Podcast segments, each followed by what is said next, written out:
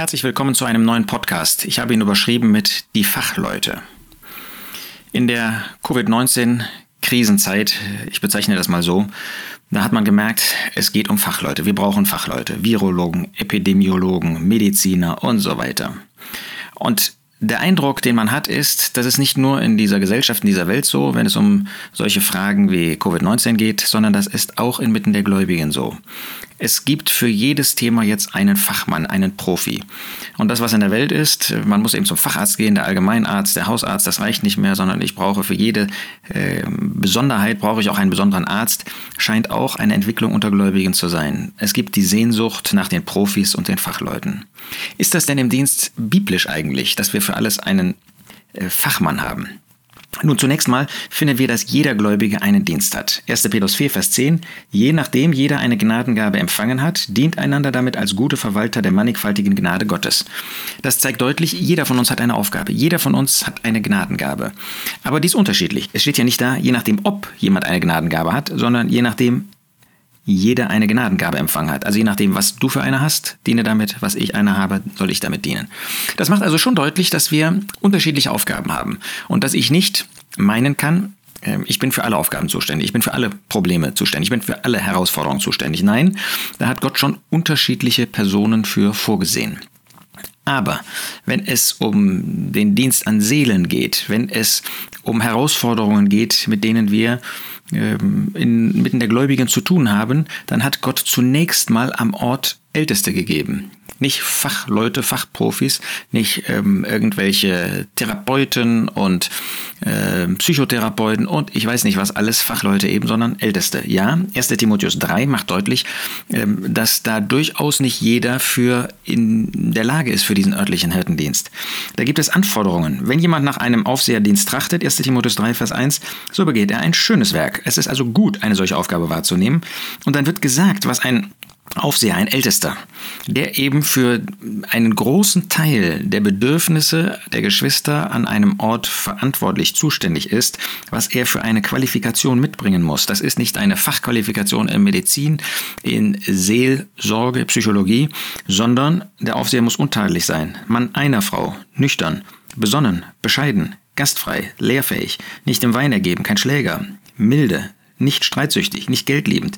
Dem eigenen Haus soll er wohl vorstehen, seine Kinder in Unterordnung halten, mit allem würdigen Ernst. Denn wenn jemand dem eigenen Haus nicht vorzustehen weiß, wie wird er für die Versammlung Gottes Sorge tragen? Nicht ein Neuling, damit er nicht aufgebläht ins Gericht des Teufels falle, also sich überhebe. Er muss aber auch ein gutes Zeugnis haben von denen, die draußen sind, also Ungläubigen, damit er nicht in Schmach und in den Fallstrick des Teufels falle. Also es gibt Anforderungen, aber sie sind nicht äh, fachlich, medizinisch oder sonstiger Art, sondern sie sind geistlicher Art. Und das wollen wir auch berücksichtigen. Wenn es um Nöte geht, dann geht es ja letztendlich immer um die Seele. Ähm, na, es gibt natürlich auch äh, Fragen, wo es um Belehrung geht, wo es am Mangel an Belehrung geht. Dafür haben wir nach Epheser 4 die Lehrer des Wortes Gottes. Wenn es um Ungläubige geht, dann haben wir den Evangelisten. Und wenn es um die Seele des Menschen geht, des Gläubigen, dann haben wir einen Hirten als Ältesten am Ort oder den Hirten, den der Herr nach Epheser 4, Vers 11 auch überörtlich gegeben hat. Wenn es also um die Seele geht, dann ist ein Gläubiger zuständig, sicherlich kein Atheist. Wie kann ein Ungläubiger, ein Atheist, ein Hinduist, ein ähm, Muslim, ein Buddhist, wie kann der meine Seele betreuen in einer gottgemäßen Weise, dass sie vor Gott recht steht? Natürlich, wenn es um Medizin geht, wenn es um ein medizinisches Problem geht, und das muss man immer zuerst ergründen, ähm, dann gehen wir zum Arzt, dann gehen wir zu einem Mediziner. Ähm, und wenn es darum geht, dass gewisse Verhaltensweisen sich falsch eingeschlichen haben, dann kann man natürlich auch eine Verhaltenstherapie machen. Aber wenn es um Fragen der Seele geht, um Seelsorge, dann sind wir nur bei einem Gläubigen recht aufgehoben. Nehmen wir mal ein Beispiel im Hirtendienst. Das ist die Krise in Philippi. Eine, eine ganz vorbildliche Versammlung an sich, aber da gab es Streit. Streit, ob der ausgegangen ist von zwei Schwestern, wissen wir nicht, aber sie haben offenbar eine ganz besondere Rolle gespielt, äh, Evodia und Syntyche. Das war so stark der Streit, dass Paulus das öffentlich in seinem Brief angesprochen hat. Also ein großer Streit.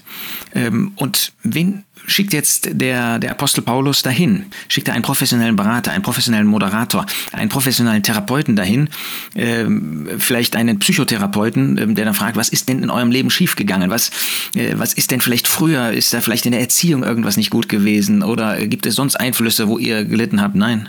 Was sagen wir, was der Apostel macht? Ja, ich bitte auch dich, mein treuer Mitknecht, er nennt ihn noch nicht mal bei Namen, steh ihnen bei, die in dem Evangelium mit mir gekämpft haben, auch mit Clemens und so weiter. Steh ihnen bei. Das ist also ein Gläubiger, der einfach in Gemeinschaft mit dem Herrn lebt, der offensichtlich ein Hittenherz hat, der ihnen beistehen soll. Ähnlich finden wir in Apostelgeschichte 20, Vers 28, wenn Paulus da Abschied nimmt von den Ältesten aus Milet, wie er ihnen deutlich macht, wer diese Aufgabe wahrnehmen soll inmitten der Gläubigen, wer da äh, die, die Herausforderungen, die Veränderungen, die äh, Fragen, die Probleme äh, mit den Gläubigen behandeln soll. Habt Acht auf euch selbst und auf die ganze Herde, in der euch der Heilige Geist als Aufseher gesetzt hat, die Versammlung Gottes zu hüten, die er sich erworben hat durch das Blut seines eigenen. Es sind die Ältesten, die das tun sollen. Womit? Vers 32, nun befehle ich euch Gott und dem Wort seiner Gnade an, das vermag aufzuerbauen das Erbe zu geben unter allen Geheiligten. Es ist das Wort Gottes, das wir als Grundlage brauchen. Auch ein Hirtendienst, ob persönlich oder auch ähm, auf eine Gruppe bezogen, das ist immer auf der Grundlage des Wortes Gottes. Natürlich, nochmal, wenn es um ein medizinisches Problem ist und das, wenn es um Probleme geht, dann ist, muss man das abklären, dann gehen wir zu einem Mediziner. Wenn es um die Seele geht, dann geht es um einen Seelsorger. Und wenn es um beides geht, dann müssen wir eben beide besuchen. Dann kann ich als Seelsorger nicht sagen, naja, ich äh, übernehme mal auch die medizinische Seite, das können wir nicht. Und umgekehrt ein Mediziner aber auch nicht die seelsorgerliche Seite. Lasst uns dabei auch bedenken, wenn es zum Beispiel um Traumaerfahrungen und so weiter geht, das Alte Testament ist voll von solchen Traumaerfahrungen. Wo finden wir da die sogenannten Spezialisten und Traumaprofis? Ich habe so ein bisschen den Eindruck, dass das ein Stück weit Zeitgeist auch ist. Ähm, ich bin nicht zufrieden mit einem Bruder, das ist ja nur ein Bruder, der hat ja gar keine Fachkenntnisse. Lasst uns Vertrauen haben, dass der Herr seiner Versammlung, seiner Gemeinde die Gaben gegeben hat, die nötig sind. Und wenn wir den Eindruck haben, da ist ein Mangel, dann lasst uns nicht in die Welt gehen, ähm, sondern lasst uns darum beten, dass der Herr solche erweckt, die auch diesen Dienst tun. Dazu müssen wir natürlich bereit sein, am Ort und darüber hinaus, die Zeit aufzubringen, die Bereitschaft zu haben, die Energie einzubringen ähm, und uns auch auf äh, die Person einzulassen, ihr eine Hilfe zu sein. Und wir müssen natürlich auch unsere Grenzen kennen. Das ist überhaupt keine Frage. Ähm, ich finde ein, ein interessantes Beispiel auch im Titusbrief. Das waren sicherlich äh, harte Knochen da in Kreta. Wenn man das liest in Titus 1, Vers 10 bis 12, es gibt viele zügellose Schwätzer und Betrüger, besonders die aus der Beschneidung, denen man den Mund stopfen muss, die ganze Häuser umkehren, indem sie schändlichen Gewinnes wegen lehren, was sich nicht geziemt. Das hat einer von ihnen, ihr eigener Prophet, gesagt, Kreter sind immer Lügner, böse, wilde Tiere, faule Bäuche.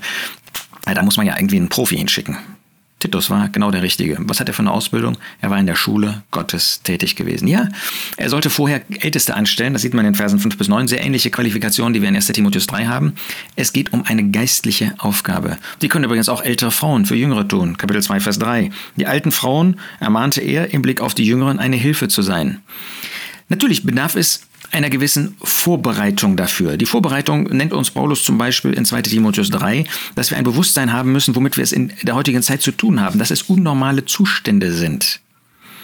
Aber dann zeigt er auch in 2 Timotheus 3, Du aber bleibe in dem, was du gelernt hast, wovon du völlig überzeugt bist, da du weißt, von wem du gelernt hast, und weil du von Kind auf die heiligen Schriften kennst, die imstande sind, dich weise zu machen zur Errettung. Und dann zeigt der Apostel, dass gerade diese Schrift es ist, die in jede Lebenslage, in jeden Lebensumstand hinein eine Hilfestellung gibt. Nochmal, wenn ich ein Bein gebrochen habe, dann gehe ich natürlich zum Arzt. Ähm, wenn da eine Zwangsstörung ist, die womöglich ausgelöst worden ist durch ähm, Hormonprobleme und was weiß ich, dann muss ich zum Mediziner gehen. Aber wenn ich das abgeklärt habe, dann ist die Seelsorge, dann ist der Hirtendienst nötig. Und den hat der Herr Gläubigen übertragen. Den hat er uns übertragen, um ihn am Ort und darüber hinaus überörtlich auszuführen. Und das ist die Frage, sind wir bereit, diesen Dienst zu tun? Sind wir umgekehrt bereit, diesen Dienst anzunehmen? Oder warten wir darauf, dass wir zu einem Profi geschickt werden? Wenn du zu einem ungläubigen Therapeuten gehst, brauchst du dich nicht zu wundern, dass deine Seele nicht mit dem Herrn in Übereinstimmung gebracht werden kann. Wie soll das ein Ungläubiger tun, wo seine eigene Seele nicht mit dem Herrn, mit Gott in Übereinstimmung ist? Deshalb wollen wir dankbar sein, dass der Herr seiner Versammlung, seiner Gemeinde Gaben gegeben hat.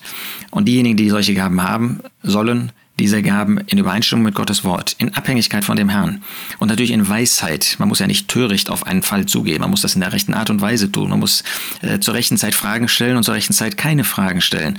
Aber das ist in jedem Dienst so und das wollen wir lernen. So wollen wir dankbar sein für das, was der Herr schenkt, auch in seiner Versammlung und das auch bis heute, auch in dieser Zeit des Niedergangs.